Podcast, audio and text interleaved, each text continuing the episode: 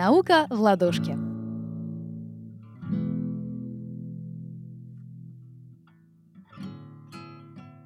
Всем привет, с вами Владислава Сухановская и Галина Юзефович, книжный обозреватель «Медузы» и соавтор подкаста «Книжный базар».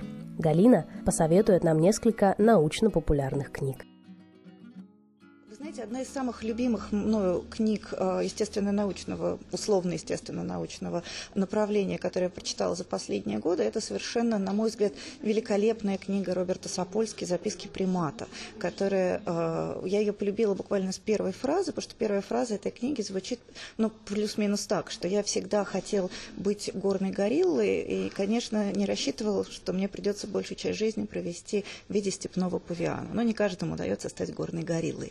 Это это а, мемуары очень э, крупного, очень известного американского ученого-приматолога, а, рассказывающие о его, собственно говоря, научных изысканиях в Африке, о том, как он в самом деле а, жил с, со стаей степных павианов. Но, как это часто бывает с такими книгами, там есть не только, естественно, научная составляющая, но и совершенно прекрасное описание жизни настоящего полевого биолога, а, жизни человека, который отправляется в не очень цивилизованную местность. Вообще, на мой взгляд, одна из самых каких-то невероятно очаровательных книг. А Роберт Сапольский, кстати, читает лекции на YouTube, и он очень популярен, и можно его там тоже смотреть. После того, как я прочла его книжку, я пересмотрела страшное количество его лекций на YouTube.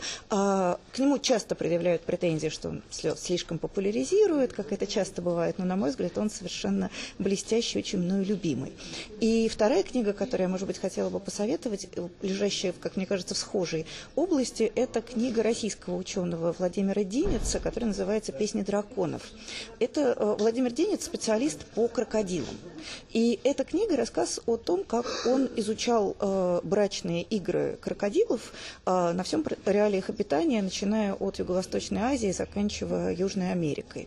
Э, то есть он специалист по крокодиловед широкого профиля, всеми крокодилами интересуется. И точно так же, как и книга Сапольский, эта книга и о биологии, биологии, и о животных, и о крокодилах и их брачных играх, и в то же время это еще и книга о людях, о способе жизни, связанном с подобного рода исследованиями. Мне кажется, что это вот и та, и другая книга, и записки примата Роберта Сапольски, и э, э, песни драконов Владимира Деница. Это очень правильные, нужные книги для молодого ученого, специализирующегося в естественных науках, потому что, мне кажется, они такие, с одной стороны, очень вдохновляющие, а с другой стороны, очень отрезвляющие, потому что они показывают, к чему нужно быть готовым. А какой-нибудь отрывок вам запомнился больше всего из Сапольского? Сапольский.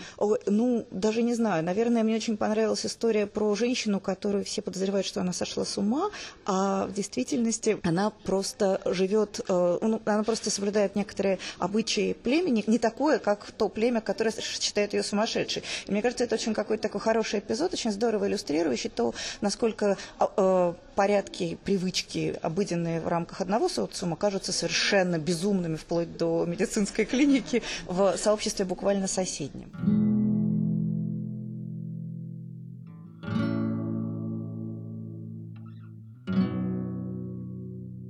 Я прочитаю кусочек из книги «Записки примата» Роберта Сапольски, где он описывает павиана по кличке Меченый. Меченый попросту не мог без подлостей. Дамы не питали к нему теплых чувств, особенно когда воля обстоятельств оказывались на несколько дней у него в наложницах.